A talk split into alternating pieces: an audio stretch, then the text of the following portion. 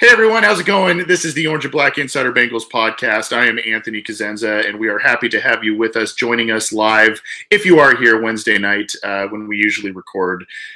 Not so much the result that uh, Bengals fans wanted this week against the Carolina Panthers. We'll talk about that. Um, you know, off to a great start at 2 0, and then all of a sudden they uh, kind of hit a little bit of a buzz saw down south and uh, fall to two and one, but they are looking to rebound this week against the Atlanta Falcons, and uh, that doesn't seem like a very easy task either. Before we get to our special guest, I'm joined by my co-host John Sheeran. John, how are you, sir? I, I know, I know, it's a loss, but I'm, I'm, I'm we're hanging in there. We're hanging in there we're still at the top of the division. I can I can live with that at the moment. Yeah, you know what? And it's it was not a great week for the Cincinnati Bengals as as far as the division because basically every team that they didn't want to win won and uh, they lost. So not a not a good not a good uh, way to, through the AFC North in week three for the Bengals, but they are atop the division and they are heading to Atlanta for the second straight road game down south to face the Falcons. And to help us preview the upcoming game, a, a game that uh, two exciting kind of offenses and two exciting teams that don't get to face off very much is Jeanna Thomas with SB Nation and the Falcoholic. Jeanna, how are you, ma'am? I'm doing great, thanks. Thanks for having me. Yeah, absolutely. Thanks for making the time. And uh, we there, there's a lot to dissect, I think, from both ends of the spectrum here. We're, we're very glad that you are able to join us and very glad that you'll give us some great insight here. Just for our listeners and our readers, if you can maybe give just a little bit of background as to maybe how you, I, I like to do this with our special guests, um, how you got started with SB Nation, uh, what you're doing, and maybe how people can follow you uh, going forward. Okay, sure. Um, first of all, I grew up with a lot of Bengals fans because I'm from Marion, Ohio originally. Oh wow! Okay. Yeah, and I didn't really follow the NFL. I'm I'm a diehard Ohio State fan, but didn't follow the NFL until I moved to Atlanta in 2005, and then fell in love with the Falcons because of Michael Vick primarily, but have continued to love the Falcons. So I started writing for the Falcoholic in 2011, and I got credentialed with the team, and then started really doing it pretty much full time, and then started writing about the NFL as a whole for SB Nation, did that for three seasons, and then moved into a different role there now. But it, I've been at the Falcoholic since 2011, which makes me feel very old. well, you said 2011? Mm-hmm. That's same with me with with Cincy Jungle. So right there with you. And we have really suffered through a lot of terrible years. Then, oh, oh, and, and a lot of broken hearts. I was just exactly, John. I was just gonna say a lot of heartbreaking losses in that span. Yes, Yes, especially playoff losses for both teams. Not uh, that I want to bring any of that up, but I think that Bengals fans and Falcons fans understand each other to some well, extent. Okay, I, I, do. I, I would agree, and uh, don't worry, we will not be rubbing anything about the Super Bowl from a couple years ago in your face because we have no room to talk here, yeah. being a Bengals podcast. So I'm dating a Patriots fan, so I get that plenty at home. I don't. Okay. Really oh, how? Oh. that that's a that's a separate epi- podcast episode in itself, right there. How that? Uh, how yeah. Look into that. But um, you know, eh, going going into this Week Four matchup between the Bengals and the Falcons, Jeanna. Um, this I, I kind of say it tongue in cheek a little bit, but this could be coined kind of a uh, a, a, Walking Dead or the Walking Wounded type of matchup because both teams are coming into this game very banged up. Mm-hmm. The Bengals got some good news a little bit this week. Uh, or, or, today, excuse me, on Wednesday, about some of their star players who may be coming back or are recovering well. But there are st- um, from the Atlanta side, I think there's been a comparable amount of injuries for both teams, but I think the severity has been far more worse for Atlanta, uh, especially at, at safety. Um, I, I, think there's been some stuff on the offensive line as well. Can you kind of keep us apprised as to what what's the latest update on that front? Sure thing. So on the offense, the Falcons have had to replace their starting left guard. Um, Andy Levitre has been in that role for a few years he has torn a tricep and so he's out for the season. He's been replaced by um, Wes Schweitzer, who is a second year player, is growing into the role. I mean, he has some lapses in pass protection, but he is he did play a substantial amount last year, and he was not very good. So we've at least seen improvement there. Devonta Freeman has also been out and will likely be out this week um, with a knee contusion that he suffered in week one. So the problem for the Bengals is that the two guys that the Falcons have behind him are both also really good. So yeah. offensively, the Falcons are in pretty good shape. On the other side of the ball, it is a catastrophe. They are missing both starting safeties for the entire year. Keanu Neal, the strong safety, tore his ACL. Ricardo Allen tore his Achilles this past week. Um, they will be without Deion Jones, their standout middle linebacker, sort of the quarterback of the defense, a kid who is just so athletic. He's great in coverage because he has the speed and he's such a ball hawk. He's picked off Drew Brees a ton of times, and he's only he was only in the third year of his career, so he is terribly missed. Um, and then Takk McKinley has been out with a groin injury, and the Falcons really haven't been getting pressure on the quarterback from anybody else on the edge. So that's been a disaster. Um, so Takk may be back this week. He was back at practice. I guess it's just going to depend on how explosive he can be. But yeah, they've pretty much been decimated. I mean, they just have guys off the street playing safety essentially. So I, I that's that's where my next question. You're you, you set up the segue nicely. I love it. um, that's I, am actually located in Southern California, so I'm pretty familiar with Damontae Kazee, uh, mm-hmm. uh, the, the, defensive back, who I guess is getting some time to fill in. Yes. Uh, because of those injuries, he was kind of known as a big play guy in college that uh, made some turnovers. Obviously, San Diego State, not necessarily a football powerhouse, but, but his final year, he was ranked second in the NCAA, the entire NCAA, behind like Marshon Lattimore um, for interceptions. I think Lattimore had seven and he had, or Lattimore had eight and he had seven. So mm-hmm. I don't think you can discount that. Right, and so uh, that's that's where I'm going with this because mm-hmm. the Bengals passing offense. Yes, Andy Dalton threw four interceptions last week. Some of some of those were his fault. Some of those were not. Uh, but up until last week, he has been taking care of the football. The Bengals have been putting up some decent passing yards. What what do you expect in terms of this matchup with Kazee specifically and the Bengals passing offense in the wake of these injuries with the Falcons in the secondary and, and Deion Jones, who's a good, a good coverage linebacker as well? You know, with um, and with the Bengals especially, and I don't know what Mixon's status is at this point, but um, I worry more about the safeties against the run, and the Falcons have not been great against the run, especially with these guys out. But Kazee is actually very good in coverage, and so that helps. The problem is, I think, with the absence of the safeties, Ricardo Allen, the free safety, was really the one who was, you know, calling the coverage and that's a really big adjustment. So it's really not Kazee's skill set that I'm concerned about, especially in coverage, because the kid is a ball hawk. But it's the communication on the field and it's the ability to stop the run. Because if they can gash him on the ground, that opens things up so much for the passing game. Right. So in in Bengals Nation right now, our whipping boy, I guess, is Dre Kirkpatrick, the most one of the most targeted cornerbacks in the league. Got roasted by uh, John, uh, John Brown week two. Tor, uh, Devin Funchess, Torrey Smith gave some troubles yesterday. I don't know who is like the it's like the scapegoat in Atlanta. It might just be Julio Jones because he can't find the end zone. But um, a lot of people have been asking us, you know, is is it time for William Jackson to really follow the team's number one uh, wide receiver? And it, would you th- would you say that Steve Sarkisian does a good job of setting up Julio against maybe the team's weakest link at cornerback, maybe in the slot, because what we're going to see on Sunday is Dre Kirkpatrick and William Jackson are going to be locked in on one side, and that could lead Julio being going up against one or the other. And for for Falcons' sake, it would be better, obviously, if Jones went against Dre Kirkpatrick. Do you see that uh, happening, or do you or do you see Julio just sticking up on one side of the field? Up until week two of the season against the Panthers, I would have said, no, I don't see Sark doing that.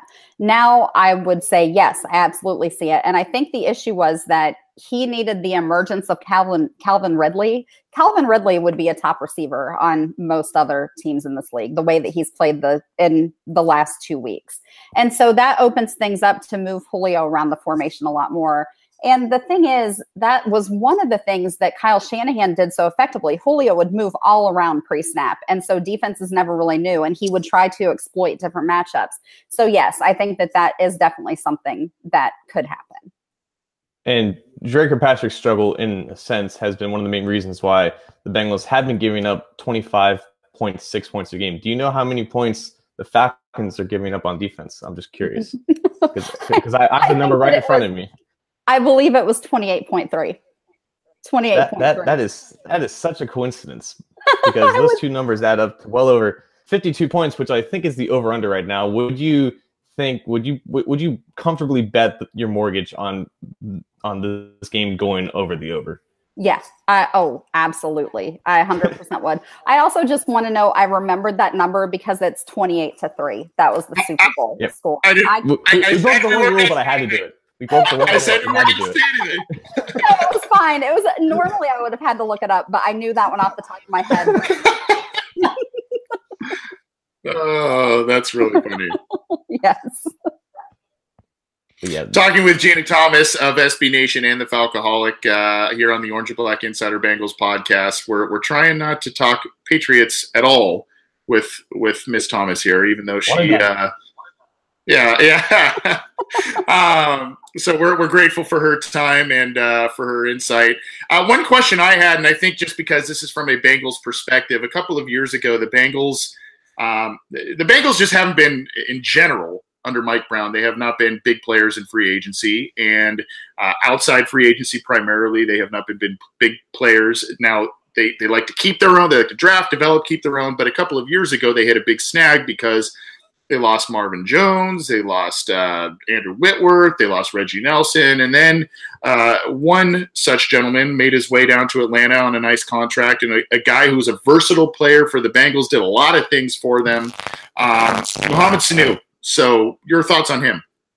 I love Mohamed Sanu, and I'm going to tell you the thing that I love the most about him. And I wrote a story about this a couple of years ago. I think it was this first season here. Like, he is the nicest person in the entire world. But every time he gets up after a play, he is talking so much trash. And then I found out that he's usually talking trash nicely. Like he'll say things like, You're a really good corner, but I told you you can't cover me. so he throws in like a little compliment, but then also dunks on him. So I love Sanu, but he's also a big part of this offense. He's a tremendous leader. He is a great blocker and he plays his role and he plays at full speed and gives everything to it. And so he has been a great addition to this offense. I absolutely adore him. Do they do they uh, use him at all? I haven't really paid too close of attention, but have they used him at all in to throw the football? Because uh, mm-hmm. Uh, okay, Yes, they have. They have done it twice that I can remember. Um, they called it the 12 gauge because uh, he's number 12. So he threw a touchdown pass to Julio Jones. And I think that was during the 2016 season. Sark did not do anything creative last year. And then they had an absolutely horrible trick play with him in there um, earlier this season, but that one did not work. So I think he's 50 50 on those. Wait, but but has he has he thrown in a completion yet? Uh, is, is his pass rating still 100? I think I think that even the trick play was complete. Let's so go. I think he still has a hundred percent completion percentage and the highest quarterback rating on the team. He's the he's the greatest quarterback of all time, without, without doubt. But uh, I agree. one last question I have. Um, th- something I've loved about the Bengals season so far is, or at least after the Colts game, there's been the Bengals have Geno Atkins, but on the other side of the ball, we've gotten great um, opposing defensive tackles some of the best in the league. We've had Brandon Williams, Michael Pierce in week two against the Ravens. Kawann Short last week. Now we're going up against one of my favorite defensive tackles who's not on the Bengals, Grady Jarrett. What, what, what, what can you say to Bengals fans who maybe not know who Grady Jarrett is? Because I think he's one of the more underrated players in the league. I would say, first of all, it's my fault that the Super Bowl keeps coming up because I keep bringing it up. But he did sack Tom Brady three times in the Super Bowl. You may have seen him then. He probably would have stood out. He's an undersized guy. He was an absolute steal um, because he really has first round caliber talent, but he is small for a defensive tackle, but that works in Dan Quinn's defensive scheme. I mean, he wants guys who are quick and explosive, and Grady has that. Um, and he's strong enough to still muscle his way through the line and take guys down. So he gets a lot of push in the middle, and he is really a force. The Falcons are going to have to extend him after this year, and um, I think he's going to get a pretty decent paycheck because they can't afford to let him walk. He's way too talented. For, for sure, Grady Jarrett's a, a very talented football player, and the and the Falcons have done a and it, it culminated in that Super Bowl appearance. Uh, you know, recently with with they've they've they've accumulated a lot of good talent. Sanu being one, and Levitre being another, and a lot of guys just coming in and um, playing playing well for them, whether they're rookies or free agents or what have you. So uh, we got to get out of here. But before we do, Jeanna, we need to get your prediction on what transpires in this game. And God help us all if there's more, even more injuries this week to either team, because man, there's going to be some names out there probably that people are like, who? Uh, so uh, your your thoughts on what how this game's going to what's going to transpire? Will the Falcons um, get past the Bengals and and right the ship at two and two? Well, this is a tough one because I think the Bengals did look really great the first two weeks of the season. Also, my dog, I have my dog pick games with the Falcoholic staff because I'm a very serious journalist. And um, my dog had the best, like, the best score last week. he he was the only one of us over 500. Okay. And so my dog did pick the Bengals today. So that's my caveat. But I still think the Falcons pull it together. The offense has been firing on all cylinders. That said, I think that Andy Dalton's probably going to throw for like a thousand yards, and the Falcons defense will miss like 20 tackles. Um, so it's not going to be pretty. It's not going to be a dominant win. It's probably going to elevate my blood pressure and take years off my life. But I think the Falcons win 27 to 24. That's fair. And, you know, I think. I, as we mentioned, what what did you say, John? The over was 52, and I, I, think I think betting the over in this game because of the mm-hmm. injuries, because of the offenses, oh, yeah. and all of that. I think that's, you know, I, am no I'm no gambling Nostradamus here, but uh, you know, I think if you bet the over on this week in this game, I think you, will probably you could probably win some money. That's my yes. guess. Uh, Jeanna, thanks so much for your time. One one last time, where can everybody follow you and find your material? Oh, um, you can find my material at thefalcoholic.com. Like I said, uh, tune in to see what games my dog picks, what teams my dog thinks will win. Um, and I'm on Twitter at Jeanna Thomas. It's J E A N N A Thomas. Well, thanks so much for making the time with us, and thanks so much for your great insight. Uh, maybe these teams will meet again in the in the Super Bowl this year. We'll see. We'll, we'll, we'll, maybe have you back if that's a, if, if that's a, okay. I'll pencil that in. I'll pencil that in on my pencil, calendar. Not pen, not pen, pencil. I'm I'm being realistic about the Falcons defense. thanks so much for having me, guys. Yeah, thanks so much for coming on. I appreciate it. Thank you. Bye bye. All right. Uh, that was Jeanna Thomas with SB Nation and the Falcoholic helping us preview the the Atlanta Falcons. Great interview, and uh, gosh, she said she's dating a Patriots fan. John, that's got to be just that's like, rough. oh, that would be like a Bengals fan dating a Steelers fan or something. I, I don't know how, how somebody does that. That's like the something you're so passionate about, and it's got to be something that's just. Ugh. I don't, I don't know how. Anyway, this is the Orange and Black Insider Bengals in, uh, Orange and Black Insider Bengals podcast. I'm uh, Anthony Cosenza. He's John Sheeran, and you can get this show on iTunes. Uh, we're on SoundCloud for the time being. We might change that, but iTunes, SoundCloud, YouTube. Uh, we are also on Art19. You can get our audio stuff there, and uh, we're on the Google Play app and Stitcher podcast uh, area as well. So you can get all of our. Did I say iTunes? I think I said iTunes. We're there too. Um, you can get our stuff on a lot of. There's too many platforms to keep up with. I love it. I love it. And then obviously all of our stuff is on cincyjungle.com as well. So you can check out um, all of our stuff that we post on there. John, I guess we're going to rewind since we we started with Jeanna, and uh, again, our thanks to her. She was she was awesome. She brought it.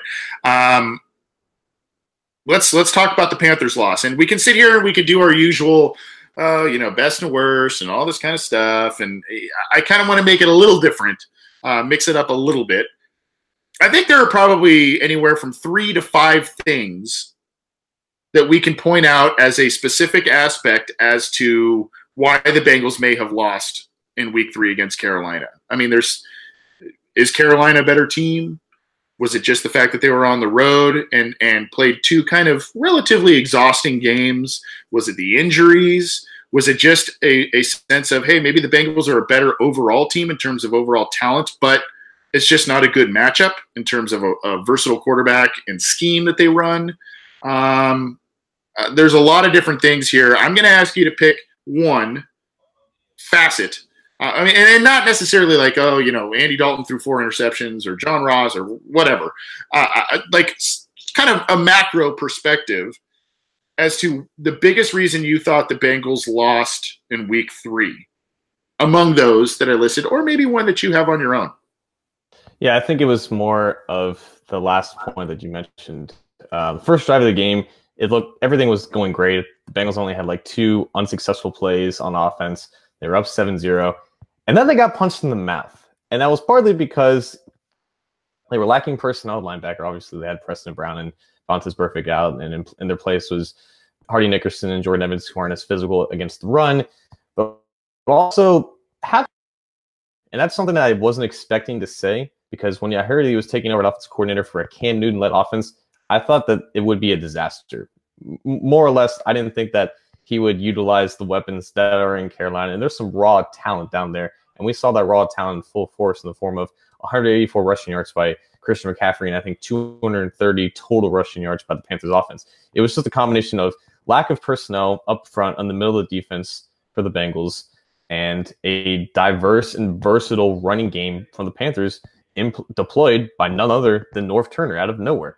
Um, very first drive of the game, the Panthers came out in some read option looks with some guard tackle counters that got the Bengals spread out in their in their light boxes and their nickel formations, and McCaffrey just gashed them all game and had very little negative runs, and those runs sustained drives completely and utterly, and all throughout the game, the Bengals just had no way to stop it because again, personnel was lacking, and I think the crux of the problem, perfect storm game that ultimately I think is what kind of broke the back of the Bengals. So, to be clear and to put you on record, you are saying it is blank as the reason, fill in the blank there, is the reason that the Bengals it, lost. It, yeah, it was it was it was Norv Turner's scheme, I think. Yeah, scheme. Yeah, and, and I, you know, I think I think that uh, you know of of all the things that I mentioned, I, I I think all of them play a factor in it, and, that's that's kind of this little game we're playing in uh, the Bengals' loss is trying to determine maybe the biggest factor. And I, I do agree. I think the scheme um, is a huge factor into why the Bengals lost last week. Now, um, we're, we're going to talk about a little something different about this game in, in just a second. But my, I guess my pick or my takeaway of this aside from matchup and scheme, I, I, I, gotta say the injuries, and I, I, hate to make excuses, John, and I, I don't like to use the injury bug as excuses. And we've always lauded the Bengals as you know this team that has great depth and great depth at the skill positions. But going into the game, right? Joe Mixon not not in the lineup. Billy Price not in the lineup. Michael Johnson not in the lineup. And you can say what you want about Michael Johnson, but when the rest of the team is not getting substantial pressure against Cam Newton. Yes, he is an edge rusher, and yes, he's a guy that they use on third downs in creative ways. And he's also good against the run and setting the edge as a defensive end. That hurts to miss a guy like that. So you can say what you want about Michael Johnson and quote unquote starter. You know, he's a guy I think they missed. So you got Price, you got Mixon, you got Johnson, you got Preston Brown, you still have Vontaze Burfict out. And then in the game, you lose a bunch of guys, including your star wide receiver, um, Gio went in and out of the lineup a couple times. Um, you know, it, to me, I just think that they went. There was a combination of the, the, injuries and maybe going on the road a little bit. Preston Brown, I, I, think I mentioned him. He's he was out of the lineup. He's yeah, he's not the most versatile linebacker in the league, but he is good against the run. He's a tackler, and tackling was atrocious on uh, uh, with the defense this week. So I I kind of think that you know missing some of these guys, missing. Imagine that defense going up against McCaffrey and Newton with Brown and Burfict uh, in that lineup. And, you know, Burfict hurt the team with his decisions with what he did. But, I mean, still, he's the best, the team's best linebacker, and he's probably the, the second or third best defensive player on the team. And that's saying something because there are a lot of good defensive players on this team. But, you know, you, you miss a guy like that. You miss Brown in the middle. I, I don't know. I, to me, I just kind of felt like this was a, this game was a perfect storm. There were a lot of factors, a lot of which we mentioned. But I think that the injury bug, it was just too much to overcome. Yeah, the Panthers had their injuries, especially on the offensive line and some stuff as well. But that, the humidity, and I, I don't know. I just I kind of felt like the Bengals were too banged up, were not close to full go. uh, especially as the game wore on, and and especially with AJ Green missing from the lineup, um, I, I, felt that that was kind of too much for them to overcome. However, this is where what I want to transition to and ask you about, John.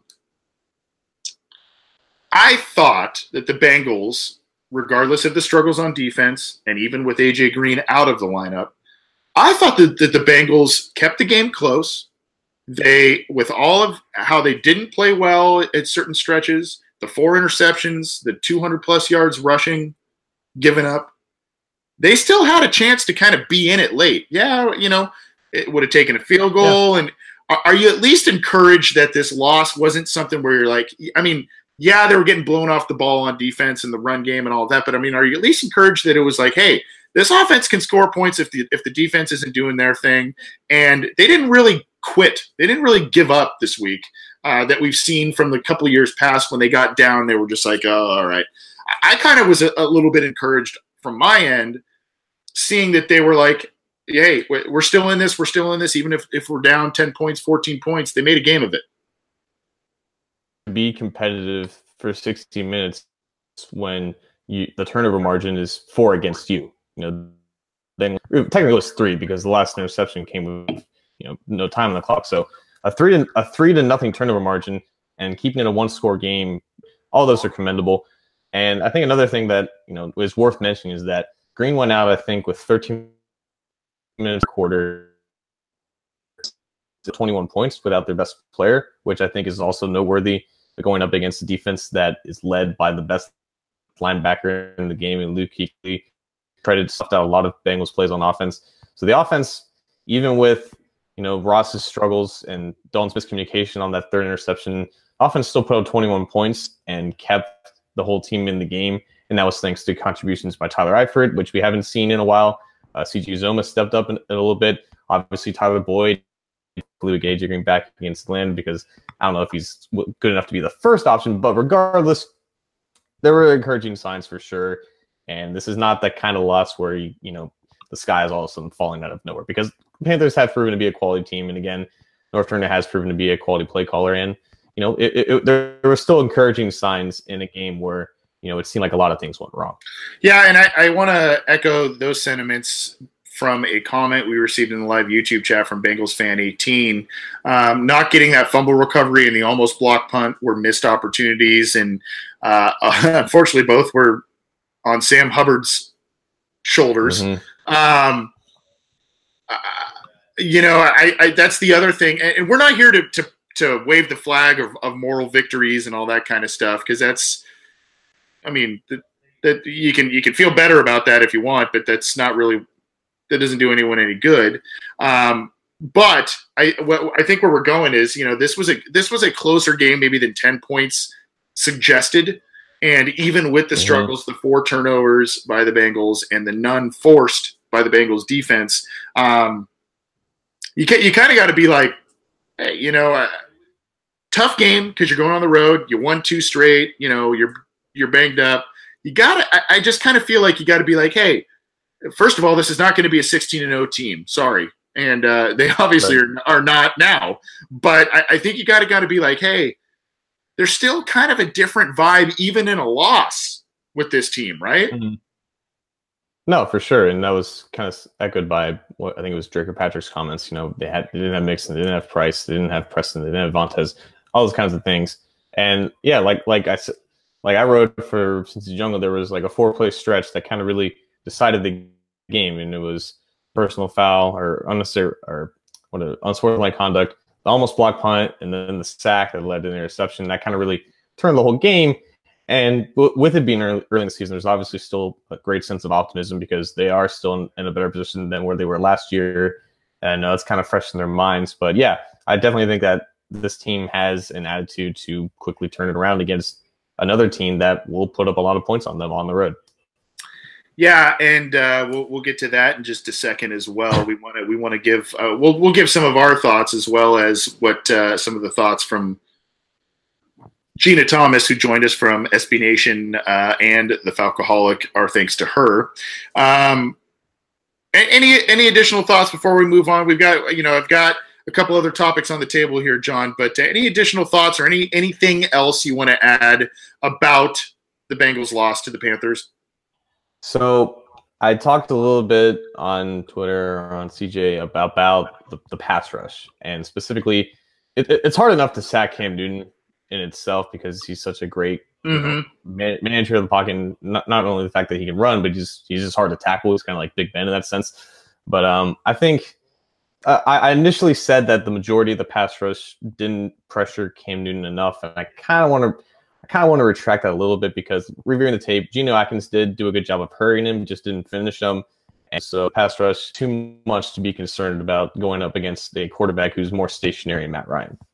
Yeah, and uh, you know, you mentioned I think both Carlos Dunlap and Carl Lawson. Um, I, I, just want to say for those of you who are on Twitter, I think it's Jon Ledyard who is uh, on Twitter, he did a sequence of a number of different snaps that Carl Lawson and and this goes this goes to credit you as well, John, because you had mentioned this uh, I think a couple weeks ago on on Twitter about you know sacks. They only tell half the story because he's pressured, pressured, pressured. He just hasn't wrapped up and brought the quarterback down. Lawson uh, being Lawson that that I'm talking about here. If you look at Jon Ledyard's Twitter, there are some photo stills on his Twitter where literally Carl Carl Lawson, I almost did the same thing you did. Car, Carl Carl Lawson, Carlos, uh, where literally he is lifting the the right tackle, I believe it is, off of the ground. You see this 300 plus pound man being lifted off of the ground with one arm, one hand from Carl Lawson making a rush. And it is, and there's three times, it's not once, three times where he absolutely mm-hmm. lifts the guy off the ground as he's rushing the quarterback. So I, I, would like to see some of that translate into those big loss plays, the strap, uh, the the sack, strip, fumble type of thing. But unfortunately, it hasn't happened yet for Lawson. But I think it's coming, and I think he's he is uh, you know he's getting in there. He's disruptive. It's just not being noticed so much. So um, you know, mm-hmm. check that out if, if you if you get a chance. This is the Orange and Black Insider Bengals podcast. He's John Sheeran. I'm Anthony Cosenza, and uh, we are so happy to have you with us this week. Um, even though it's a Bengals loss, the Bengals are two and one, and they are heading to the uh, to Atlanta to face the Falcons this week, and um, should be an interesting thing. You can get this show on iTunes, SoundCloud, YouTube, CincyJungle.com. You can also get it on Stitcher, Google Play app and uh, all kinds of other places. So we ask that you subscribe and check us out. We appreciate all of the support that you've shown this program over the, the past couple of years that we have started it. John, I guess the big story here before we move on to our own take of the Atlanta Falcons is John Ross this week. And I feel like when we talk about John Ross, it's always either, oh God, or hey, wow, there he is, right? I mean, preseason, it's like, uh, you know, non-existent, non-existent. Great game against the Bills. Um, this season, great game against, well, not great, but had the touchdown catch against the Colts. Um, hasn't really done much since. Now, this week, he's been the topic of a lot of scrutiny, and already, people fans are saying bust, bust, bust. Um, there are a number of factors going into this and uh, a number of uh, differing opinions that you can say, you know, hey, it's either just a chemistry thing between he and Dalton because they haven't played together long. Um, there are some still some quote unquote bad Andy throws uh, that that occur, and he seems to just kind of force feed Ross at times when he's going deep. Um, and there's times where Ross either appears to quit on routes, doesn't know the right routes, I, you know, I don't want to belabor this point, but it is a big point of contention within Bengals nation, Bengals fans right now because of his high pick status and some high hopes this year. The Bengals got rid of Brandon LaFell, thinking that Boyd and Ross and all those guys are ready to take that next step. I, where do you say you you actually pr- put up a very good post on Wednesday about John Ross and some things with the game on on uh, Sunday against the Panthers. Where do you stand at this? Is it is it Andy and Ross? mostly Ross, mostly Andy. I, I'm at kind of a loss at this point.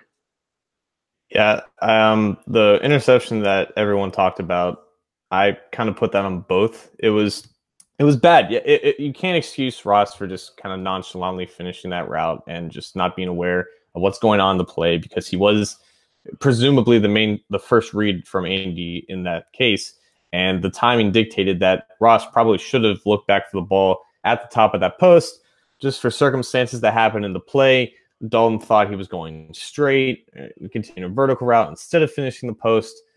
The interception happened because the cornerback saw it. Regardless, all, all that stuff is, you know, you know, they, they look at it in film and they, they kind of move on from it. You know, no, no one's really saying anything bad about Ross from the team in that perspective, and I think that's a good sign. But the people who saying that he's a bust, it's I, I don't want to just equate him to John to Tyler Boyd, excuse me, for kind of a kind of a similar second year start so far where Boyd was like a healthy scratch for like the first half of the season because he was dealing with, you know, lack of trust in the coaching staff and that drug possession charge in, in the summer. But I also think that it's, it's worth saying that to, to call John Ross a bust, in my opinion, it's to, to call anyone a bust this early. It, it it's ridiculous for the fir- for the first part, but I was comfortable saying that like Cedric Ogbuehi was a quote unquote bust after you know a, a couple of hand, handful of starts in his second year, primarily because he wasn't a good player in college, and I think that's what a lot of people are forgetting that John Ross was one of the very best receivers, like legitimately stats wise, film wise, he was one of the very best receivers when he exited the college game. And all of that didn't just disappear. And another thing with receivers is that yeah, sometimes it takes you know one to two years before they're fully acclimated into whatever system they are until they fully grasp the full concept of the game. And that could be that could also be the case of Ross as well. And I'm not making excuses for him because he is a grown up and he, he does have a child and he doesn't understand the responsibilities that's bestowed upon him, all that kind of stuff. But I do think that it's not fair to label him something that he never was. And I think some people are kind of yeah he was never good in the first place, and that's just it, it, it, it's just simply not true. And I do think that he did show his value regardless when he didn't even get the ball.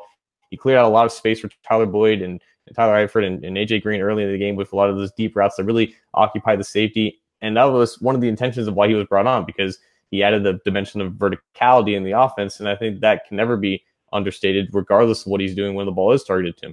I think these are just bumps in the road that, yeah, they look like they're going to be here forever, but they're, they're just not. You know, talented players will overcome this good players become great, bad players stay bad. I don't think John Ross has ever been a bad player. I don't think he's ever been not talented. These are just things that are, are unfortunate, but they're also things that we can all move on from. And to label him as a bust is just uh, it's, it's just plainly inaccurate, stupid. I, I wholeheartedly agree with that last sentiment there. And the reason why I agree with that last sentiment is because what this guy's played six six regular season NFL games, six. I, I mean, I, can you sit there? I mean, if you're think about it, think think if you're really on a job, uh, on your job for six weeks, six months. I mean, you're, you're gonna you're gonna have hiccups. You're gonna have mistakes. That's going to happen. You're it's a there's a learning curve that happens, and unfortunately for him, yeah, I, I really liked the pick when it happened, but yes, I felt that number nine was too high for John Ross. I just, uh, you know, I, I felt like he was a little overdrafted, and the Bengals needed and were desperate for a supplemental weapon opposite of AJ Green on the outside who could bring speed and all of that. And because that this this team was very slow and this team needed some sizzle on offense, I thought that was a good pick at the time, regardless of even if it starts to pay dividends two three years down the road. Here's the thing the Bengals, when they draft a lot of guys, whether it's first round, second round, they not only do they not only uh, do, do they not always play these guys right away, but sometimes their biggest impact happens two, three years down the road. Um, and that's because either they get the opportunity, they fill in for someone that's injured. You know, Dre Kirkpatrick's been a, a favorite whipping boy lately, but if you remember when the Bengals defense and, and, their cornerback situation wasn't all that great a couple of years ago, I'm thinking maybe 14, 15. Um, I'm thinking that that Denver Broncos game against Peyton Manning that got him into the around Christmas time that got him into the playoffs. Dre Kirkpatrick had an amazing game, and Dre Kirkpatrick finally got to show that he can make some big plays at, at that time and and help the team. Now, unfortunately, it's been a lot of missed opportunities for Dre Kirkpatrick lately, but that's just one example. Carlos Dunlap was a guy that they didn't play for half of his rookie season. He's he played for uh, the other half, exploded. Obviously, one of the best pass rushers in, in team history. So I, I just think, even though, yeah, he's a number nine pick, even though, yeah, this offense has been a little vanilla in 2016, 2017, and you want to see that that sizzle this year, I think it's six. He's he's played six games, guys. I mean, I I can't stress that enough. I think we got to kind of say, hey, eh, eh, I, I think it would be a a very big shame if the Bengals didn't have AJ Green, if they didn't have Tyler Boyd, if they didn't have both of them, and they were relying on Ross solely as the guy um, going forward, eh, because that pressure would be immense thankfully, he has guys like that in front of him, and thankfully, those two guys seem to be taking him under under their wings, and uh, I, I, think that there's a lot of a lot of good that can come from that. Now, John, the other the other thing that I've always thought about, not only with Ross, but I go back a few years when the Bengals had Andrew Hawkins. Now, Andrew Hawkins was a fast guy, but he was a little bit more quick than fast. Um, smaller than Ross, yes, a little different skill set than Ross. I, I, think Ross is, is a bit more dynamic and uh, can can do more things than than maybe Hawkins. But where where I'm seeing this is, I would like to see the Bengals do some of those shovel passes, the drag routes, yes. the the, the yes. easy the easy plays that'll get him the ball in his hands. He can do the yards after the catch things, and and that not only number one plays into his skill set but number two, I think it builds his confidence. And I think I think I think that, that those are two critical aspects that that should be uh, thought upon about John Ross and his contributions to the offense. I want to get your thoughts, but I just want to footnote that with saying I'm not complaining too much about Bill Lazor's offense because the offense hasn't largely been the problem. They've they've put up points. Um, they've been able to overcome a little bit of the Joe Mixon injury, and they've you know they've overcome some things.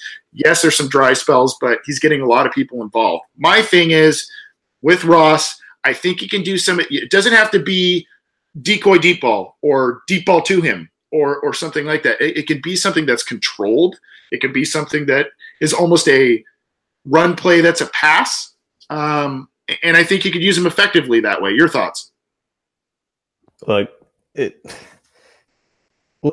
I, there's no reason why John Ross can't do when his mind is right. There's no reason why John Ross can't do the same exact things that Tyreek Hill is doing in Kansas City, and I will stand by that until I die. It's a great point. I won't say that I won't say that John Ross is better than Tyreek because I just don't have anything that backs that up at the moment.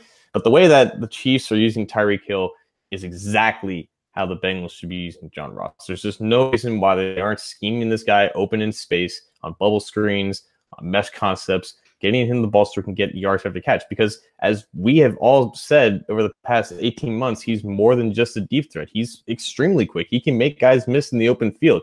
And to get him the ball, where he doesn't have to think much about the route that he's running or the coverage that he's going up against while he's still going through the motions. There's and that's something that Bill Lazor has to do better because for the large part, that as we said, Lazor has done a good job of utilizing his weapons, specifically Green and Boyd. But he's got to do a better job of acclimating Ross more into this offense rather than the, than just being that guy who runs clear out routes vertical to open up the rest of the offense. I think that is imperative, like you said, for Ross's confidence, but also to diversify the offense even more because this offense can get better. And it starts, in my opinion, not only just with the better run block, but John Ross. Yeah, I you know I agree, and I th- I think unfortunately I think it also comes with a guy like John Ross and his skill set. You know, you think especially, and I'm not degrading anyone's knowledge of football or anything like like that. I'm just saying I think when you see the 422 speed and some college tape, you automatically assume, well, this guy's going to come in and just, you know, scorch the NFL. It happens sometimes. It doesn't happen all the time. And uh, I, you know, I think I, think Bengals fans should be a little more patient with John Ross, and uh, I, I, think there are good things ahead for him. I think if Bill Lazor tweaks the game plan a little bit with him, he and Andy continue to build chemistry. I, I think there are some great things ahead for them, and I think that he can be a potent part of this offense. And my thing is, I, I think you, I've said this before on this show, John. I, I think that this team is really, even though they got off to a 2 0 start, I think this team's going to really hit its stride maybe mid to late season because if they stay healthy, because they are a bit younger at a lot of positions and they, they shed some of those veteran guys. I think that some of these young guys then will start to get, you know, their legs under them and, um, you know, they might show some growth. I, I, think, and I think Ross is one of those guys. I mean, you have to figure his rookie year was basically a wash and, um, you know, he, he hasn't played in a lot of games and, I, I, just I think we need to I think we need to pump the brakes on on the criticism a little bit, and I think that some of the things that we're seeing that are frustrating, the running a wrong route or a perceived giving up on a play, things like that, that's that's part of a rookie receiver. He's not a rookie in terms of years in the NFL, but he's a rookie in terms of games played, and I and I think that that needs to be taken into account. And thankfully, the Bengals have some other weapons to rely on in the in the offense here. Um, we're going to open up the phone lines and text line here to get a couple of listener questions before we get out of here. Um, 949 542 6241 is the number 949-542-6241 if you want to get in touch with us. Uh, just a couple of news and notes, notes before we get to um, some calls and, and listener questions. Um, the Bengals signed because of the unfortunate injury to Ryan Glasgow, who uh, had been playing well on a rotational basis for the Bengals, uh, season-ending knee knee issue for him. The Bengals signed former Ohio State star um, Adolphus Washington. Uh, your thoughts on on him, John? Do you have any scouting reports or anything on him? Yeah, so last week I went into Penn Station in Clifton, and there's a there's a signed autograph picture of Washington in Ohio State uniform. I just found out that he went to Hughes High School, uh, so he's a big local guy here in Cincinnati, and that had to be part of the reason why he was at the top of the list of the guys that they would bring in um, once Ryan Glasgow went out.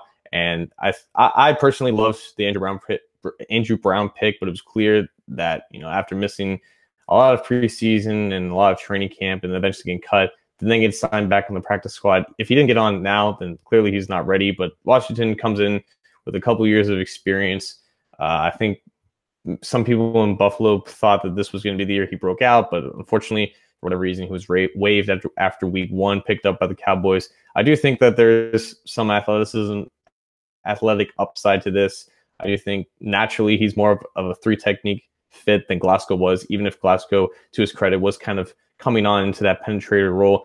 I don't think he's going to play too much this week. He, he, might, I have no idea, but um, I, I, I think there is some upside to it just because um, he was talented. You know, even if he didn't produce that much on a talented offensive line in Ohio State, I think you know it, it, it, it's low risk. You know, so might, might as well. So it, yeah. Yeah, and he should be able to to contribute in on some in some capacity for the Bengals right away. I would think. Um, yeah, a lot of people were disappointed in the Andrew Brown thing, but uh, you know it is what it is, and uh, you know the Bengals want guys with NFL experience and guys who can come in now. Like I said, this is a pretty pretty young roster in some spots, um, but best best of luck ahead and best of recovery ahead for Ryan Glasgow because um, you know he started to he, he was making some plays last week, even though it didn't always show it. Um, you know, pretty pretty decent football player, good rotational backup, and a guy that the Bengals will probably miss, especially because of that depth. We did get uh, a couple of calls. Uh, please call back if you can. We're we're talking some news and notes before we uh, get out of here. The other thing on your um, on the Bengals front, it looks as if yes, some players are dinged up, but yes Some of them are coming back. Marvin Lewis noted that the the progress of AJ Green, Joe Mixon, and Billy Price is something very positive. By all indications, it seems as if AJ Green is going to play Sunday after that groin issue kept him out of the second half of the Panthers game. Not sure yet about Mixon and Price. If you're asking me now, and I'll get your thoughts on this too, John.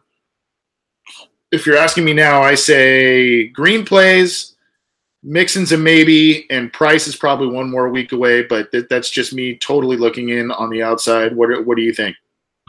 Yeah, I would probably agree with that. I like how they kind of trolled us with saying, "Oh, Adrian's back practice in full pads," and just went straight to the rehab field. So that was that was was kind of cruel on their part, I guess. But yeah, I think I I, I definitely think Mixon's a coin flip just because he he said he could practice or could play last week if he wanted to, but obviously he didn't.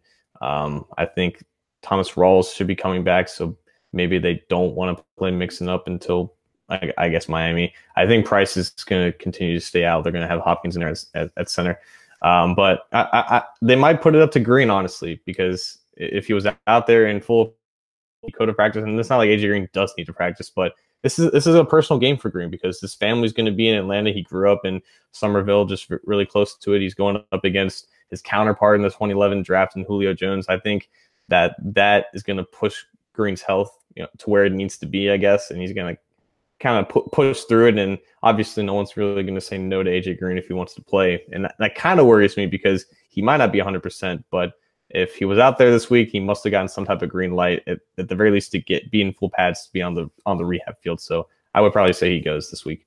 Yeah, and I, I think uh, even 70 75 percent of AJ Green is um, it's a good thing. It's a good thing. Yeah. Um, and it, whether it's grabbing attention or or whatever.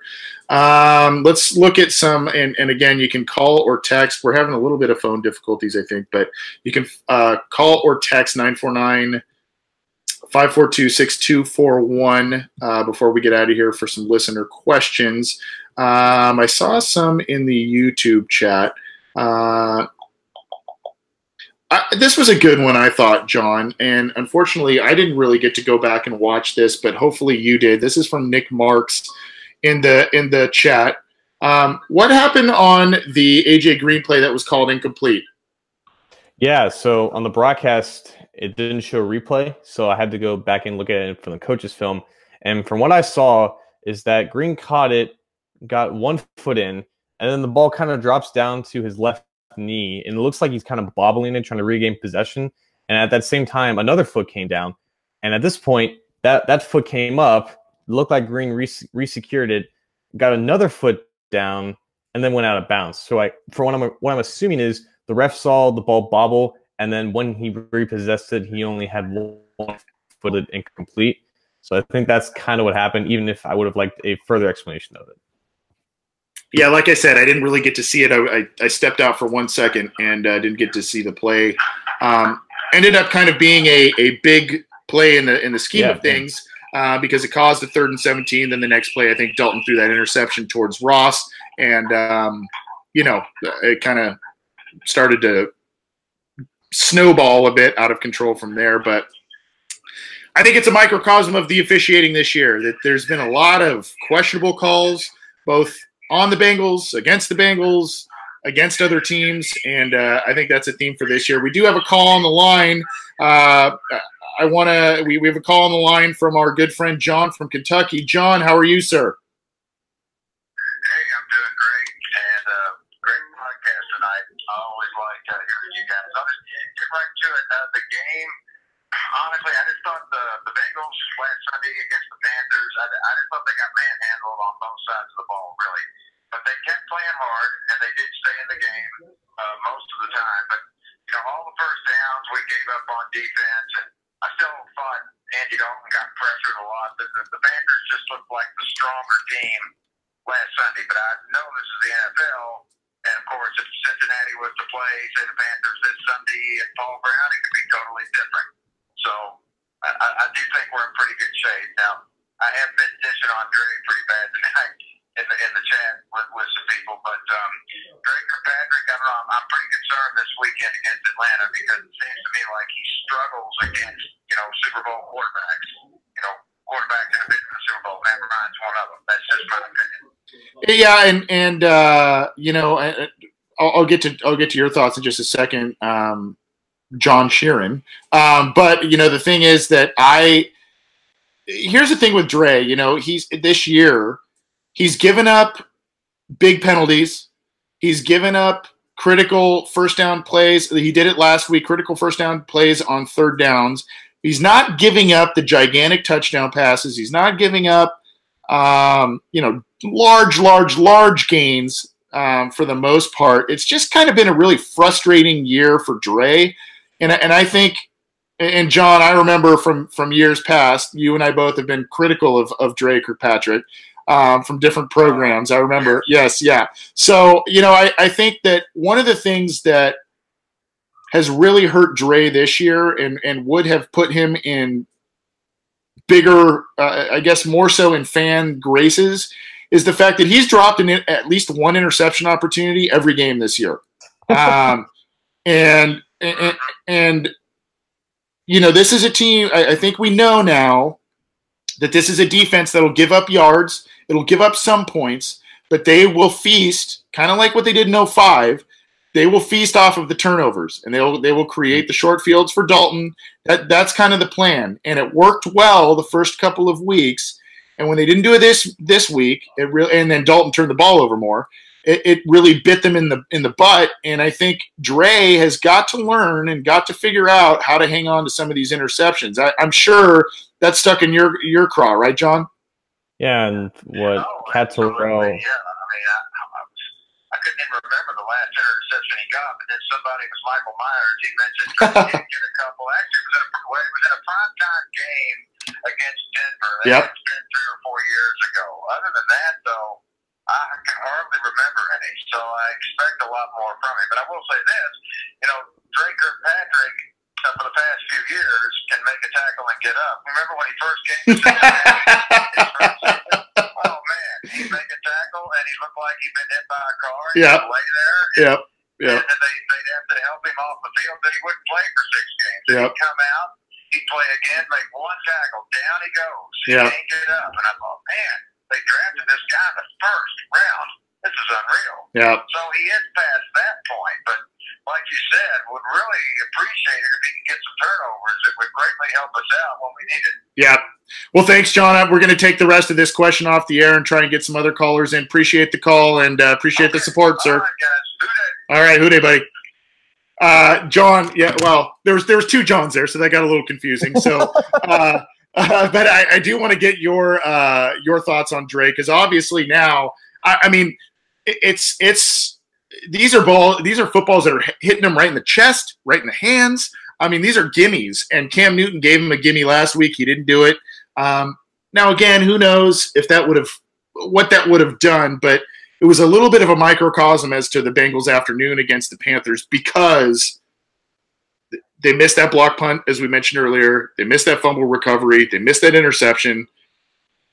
Your thoughts on Dre? I mean, like I said, he's not giving up the long ball touchdowns. He's not giving up, you know, 50 yard plays routinely, but he's giving up 15, 20 yards on third and 11. He's giving up, uh, he's, he's letting things happen and move the sticks, and he's not making the interceptions to kind of atone for those things.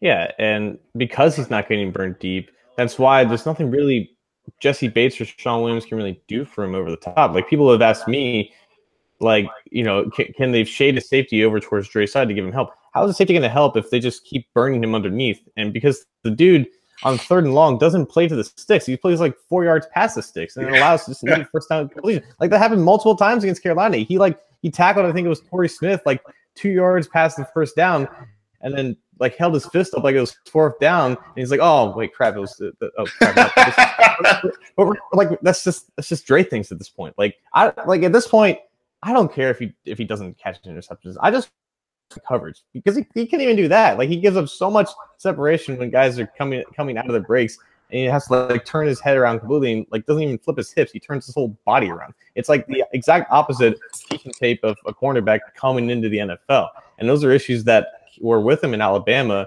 and they just never really got better because it's just hard for players to change. So it's just hard to really hide a cornerback, uh, specifically a cornerback that doesn't get burned deep but just can't stay with his guy, you know, in the short and intermediate routes. And it's hard for a defense to try to help him out in that sense because there's just not a lot that they can do. An offense will take advantage of a certain of a certain weakness on the defense. Uh, yeah, and it's very there, there was kind of some talk about like oh Dre was seen walking around Paul Brown Stadium this week with a football cradled in his arms and he worked a- extra long after practice to you know catch the football and he was he was playing catch with Andy Dalton after practice I think it was, were some of the reports and it still isn't I don't know it it's almost as if there's been a bit of a regression and I, I say that because even when he was a reserve defensive back, when Terrence Newman was here, Leon Hall was here, and he kind of was like in and out of the lineup. When he was there, he was kind of the the gamble big big play guy. You know, he was either like kind of letting up a play or he would have that big interception or a pick six or something like that. And it just hasn't happened the last couple of years. And you know, now he's got kind of a big contract, and I think some people are getting a little impatient with him, but uh, we'll, we'll we'll see here. Um, this is a, question from Peter Neefus in the chat room, and then we'll get our, our score predictions or our predictions and some uh, final thoughts on the Falcons game before we get out of here. Peter Neefus in the YouTube chat says, "Is it time to rotate in? Is is it time to rotate in Jefferson?" And I think he mean, means Malik Jefferson, based on what we've seen from the linebackers. You've seen them struggle in coverage against running backs and tight ends. You've seen the backup linebackers, Hardy Nickerson and, and others, um, not play so well against the run, um, or at least this past week. So, is this still another thing with in terms of with Jefferson? Is this still a thing where Marvin is being very staunch with those rookies and you know they got to bide their time, or is this kind of a time to say, Marv, you know, you've made some changes in terms of this team and who you are this year. Maybe it's not so time, and then maybe it's not the time to be so prideful and let a guy like Jefferson get in there because, quite honestly, I don't know what there is to lose, especially when you're still missing potentially Preston Brown and Vontaze Burfict. Yeah, so Jefferson, I think the whole thing with the Bengals linebackers essentially is that they, they're you notice the difference so much with them because t- traditionally the Bengals defensive line doesn't make a lot of impact plays on the run. They're really gap oriented, but they don't, you know, shed a lot of blocks up there. And it's really up to Burfict for a lot of those times to make plays on second level blockers and track down uh, uh, running backs, whatever, on outside runs. And as we've seen without him, whenever he's not out there, guys like Vigil and Jordan Evans and this case Hardy Nickerson, they can't really pick up the slack. And that's why these long runs kind of happen. With Jefferson, it, it, was pretty obvious in the preseason that he just was just clearly not ready in terms of yeah, handling yeah. his gaps and just being being a disciplined player at the at the position. And that was really expected because he came in at 21 years old. Um, he had really one or one and a half good years at Texas where they just kind of let him free. And that's why I think the potential is there for him having the same qualities, if not at the same level, as a Burfict guy who's a pursuit guy who can go from scrape over the back of formations and make those impact plays. I just don't think that's I just don't think that in a week's time we're going to be able to see that from him in his first game playing on the defense. I think that they just got to they just got to bite the bullet and just have who they have out there now in terms of Nickerson and Vigil and Evans and just kind of hope for the best. And because obviously Falcons running game, I don't think is as diverse with especially Steve, Steve Sarkisian calling the plays. They won't be as as diverse and as versatile as we see as we saw the Panthers run game. I think that will I guess, help out the linebackers see things. A little. Guys do have to win one-on-one assignments. They do have to get off blocks. They do have to make impact plays. Um, I, I just, I, I would still even have more confidence in Evans and Vigil doing that over Jefferson at this point. Yeah, and, and oh boy, SC fans and Sarkisian, don't let's let's not even let's not even go there. Yeah. I mean, that's, that's like Lane Kiffin and SC. Um, here's here's my thing with with Malik Jefferson. I think yes, he has immense growing to do. Yes, I think his upside is very big. I've always kind of been a little bit of the mindset though of if you have confidence in and I, I, mainly say this in terms of the back seven of a defense, the linebackers and secondary players. And, and I, I guess I'm more specifically saying the linebackers and the safeties.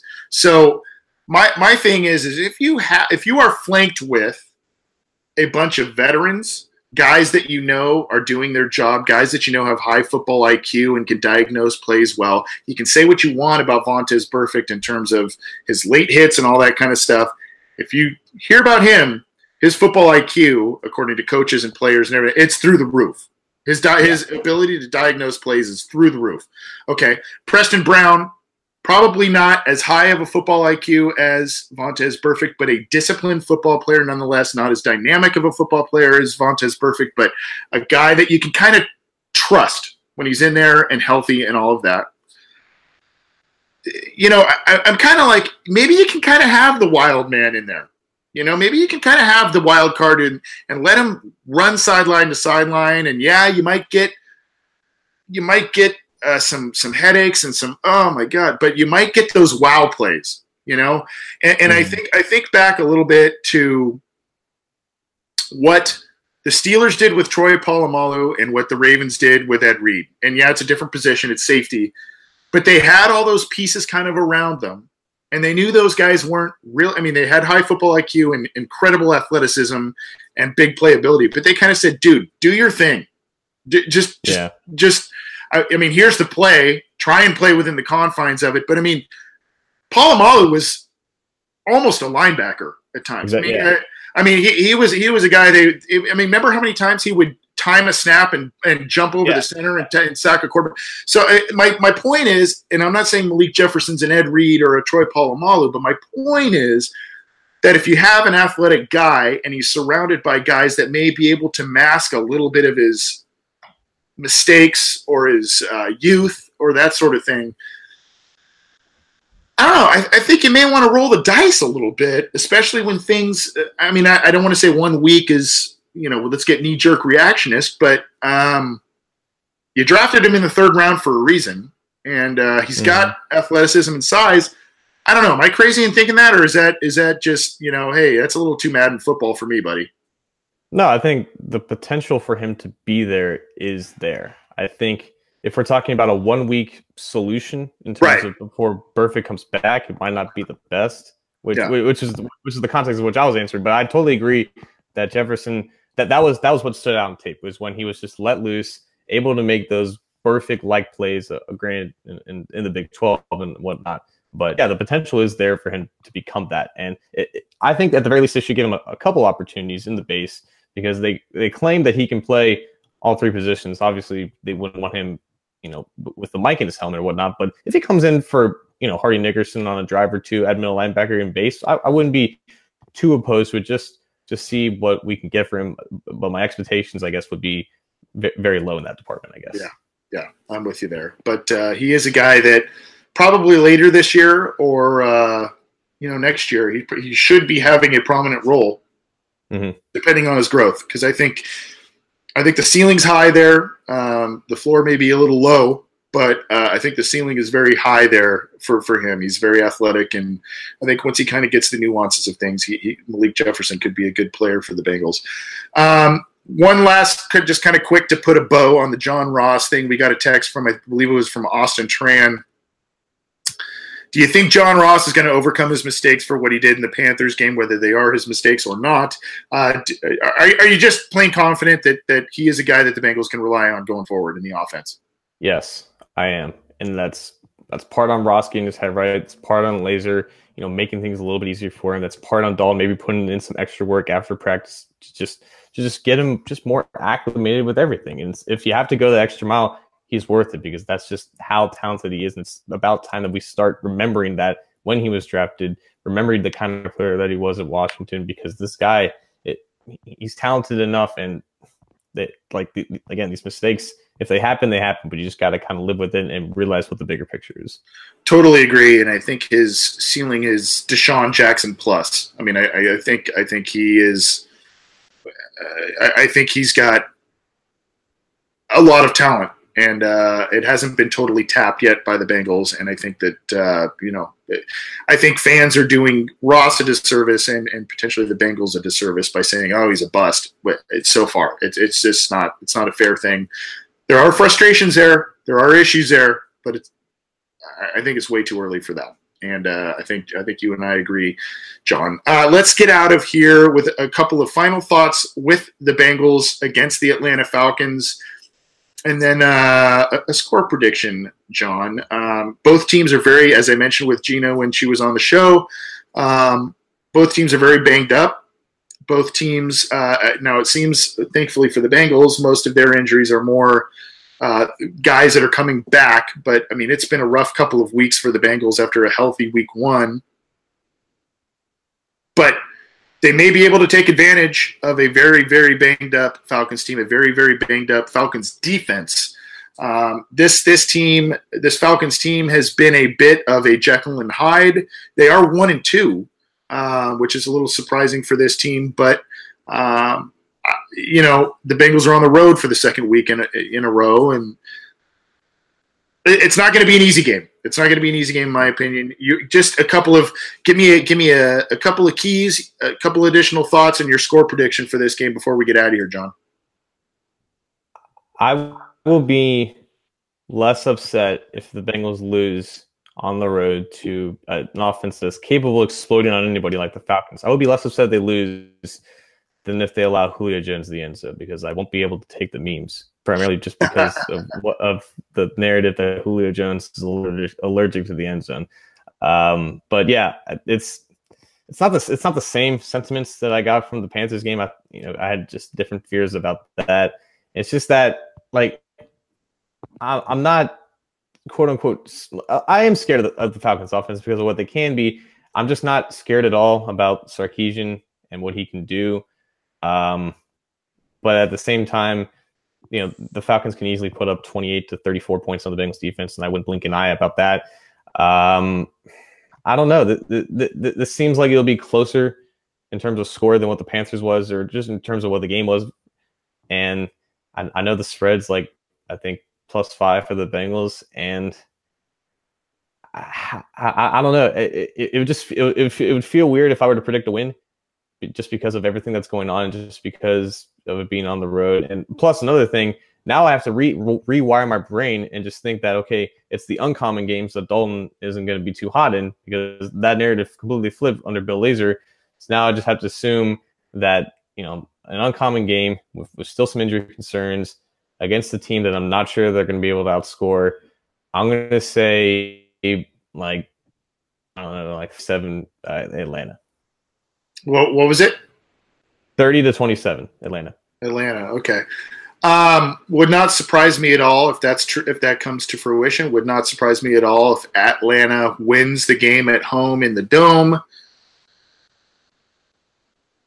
There are just, I think, the safety depletion uh, among the Falcons is a big, big thing. I think the loss of Deion Jones is a huge loss for for Atlanta. I think Andy Levitre is a huge loss for Atlanta. I also think that despite Matt Matt Ryan's arm, the talented weapons he has around him, no Devonta Freeman potentially. I think that's a big that's a big thing. But I think he is the the style of quarterback they are able to get after. They are able to sack and I think that, that that that's that's something that yes, Atlanta will put up points. Yes, they will put up yards. But I think that you look at Week One, Luck is relatively mobile, and he showed it. But he's still kind of a, a more of a traditional pocket passer. Flacco, absolute pocket passer. They face mm-hmm. the scrambling guy and a guy who runs the RPOs, the, the run pass options, and, and and option plays, pitch outs, all that kind of stuff. And Cam Newton, they struggle. I think Ryan is he's he's in the mold of a Flacco. He's probably he's better, but he's in the mold of a Flacco in terms of a traditional pocket passer and a guy that the Bengals defensive line usually feasts upon. Um, I think, and I said this last week, John. I think if the Bengals can get out of this first month without Vontaze Burfict, suffering some of these injuries, and given what they did in 2016 and 2017, if they can get out of this month of three and one, good good things are ahead, and that's a that's that's yeah. a very good. Um, you, you got to be stoked on that. Um, I think they do it. I would not be surprised if they do not, but I think they do it. Probably close, probably a shootout, and and this is this is again going on my past assumption that I said earlier on the show that Green plays, Mixon and Price probably do not. I don't know that for a fact. We'll have to see later in the week, and how, those are some of those will probably be game time decisions. But I'm looking at injuries on both teams and where they're at, guys who could be coming back to both teams. I'm looking at kind of a, a different matchup issue or scheme issue that the Bengals face in terms of, especially on defense. I don't know. I, I, I kind of like I like this week more than I liked last week. I just I feel like the mm. Bengals kind of have a better chance this week to win than they did last week for a variety of reasons. And I'll probably say the same score you did. What was it? 30 31 27 34 27? I said 30, but 31 actually does sound a little bit better. Yeah, I'll go. I'll, I'll, I'll, I'll price is right, you. I'll go. I'll go one up, and I'll say 30, 31, 27 Bengals though, because I just I don't know. I think they've got enough to to get past this week, and then all of a sudden you get Burfict back, maybe some of these guys from injury back, and then you're kind of firing on all cylinders again. I hope that that's the case because I think, yeah, two and two is okay in the first month, especially for a team that hasn't done well the past couple of weeks. But I think three and one is a big difference from two and two, especially with with this first month yep. of the schedule. So, uh, any any final thoughts th- before we say adios, Senor Sheeran? Yeah, uh, good teams win, great teams cover. I do expect the Bengals to do that. Also, if Gio Bernard does get the start again, Saints are really sus- suspect against covering running backs out of the backfield in the passing game. I would expect at least six or seven catches for Gio. Be able to do a lot of damage after the catch there. I think he's going to have another good game. So start him on your fantasy. On your fantasy. Also picked up Austin Hooper off the waiver wire, the Falcons tight end. It's just my tradition to go go with the opposing tight end against the Bengals. But yeah, it should be a, it should be a fun game regardless. You know, I like Atlanta. They're one of my favorite teams to watch in the NFC just because we share similar um, bad luck in in, a clutch moments, I guess. So it, will it'll be fun to watch, and I, it'll be it's a better matchup, I guess, in terms of the overall scheme of things for the Bengals to come out yeah. on top. And Kevin Evans in the live YouTube chat, good uh, good follower and listener of our program. Uh, good to good to hear from you, Kevin. Um, he said, uh, "No, this is kind of a. it seems like an estimation of a stat, but I'm sure he's pretty well on the right track here. Food for thought: Atlanta hasn't fared well against AFC opponents at home over the past two years. Um, I think one in nine or something like that. Uh, I, you know, I haven't done the research. I love when people do the research for us, and uh, you know, I'm going to rely on you, Kevin. I'm going to say that that's that's pretty good research. So we'll, we'll see what happens. And uh, regardless, it should be an entertaining game. I, I thought even though the Bengals lost against Carolina, I thought that was an entertaining game in general. I just thought that that was, you know, there's a lot of scoring, a lot of big plays, yeah, it didn't fall the Bengals' way, but uh, they were kind of in it towards the end. And I think that's going to be the story of this year's team, regardless of the record, regardless of the outcome of, of particular games. I think they're going to be there. Like they're going to be in it, and I think they're going to be very competitive, which is far more positive than what we could say in the past couple of years. Now, whether that translates to a playoff berth, playoff win, I don't know. We'll see. Hopefully, but. Uh, this is a much more fun team to watch, regardless, even even with the, the loss this week. Much more fun team to watch than it was a year or so ago. Uh, you could get this show on SoundCloud, iTunes, YouTube, Art19, the Google Play app, and Stitcher. We're also on cincyjungle.com and part of the SB Nation podcast network. So, uh, very proud of that and very excited about that. There might be some more announcements, big announcements ahead about our program and the Cincy Jungle podcast in terms of uh, it being part of the SB Nation network. So check out that. Subscribe to our channels if you can. We appreciate all of the support. We appreciate all of the calls, texts, and everything that came in uh, tonight and for the live viewers. Uh, our big thanks to Jeanna Thomas from SB Nation and the Falcoholic, which, by the way, that I didn't even talk about that. That's a freaking fantastic name for a it's blog. A, it's a top five. that's. I mean, not not that I hate Cincy Jungle or anything like that. It's a good one, but the Falcoholic. That's just like, oh, that that's a great one. Um, she br- she brought a lot of a lot of great uh, knowledge and, and inside info. So um, we're, we were stoked to have her, and uh, we appreciate her coming on the program, and we appreciate you listening. Again, for John Sheeran, I'm Anthony Cosenza. This has been the Orange and Black Insider Bengals podcast. Enjoy Week Four. Enjoy the rest of your week, and Who Dey.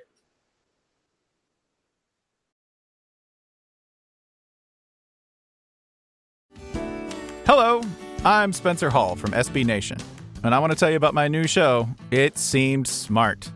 It Seems Smart is a show about people doing things that, for some reason or another, seem smart at the time. Those things might include doing a little cocaine and driving a bike up a mountain. Or, I don't know, maybe racing 100 miles per hour across the country in the middle of the night with no one's permission. Or even stealing a bat from an umpire's room in a Major League Baseball park. Check it out, and if you like it, tell a friend. I'm Spencer Hall. Don't do anything smart.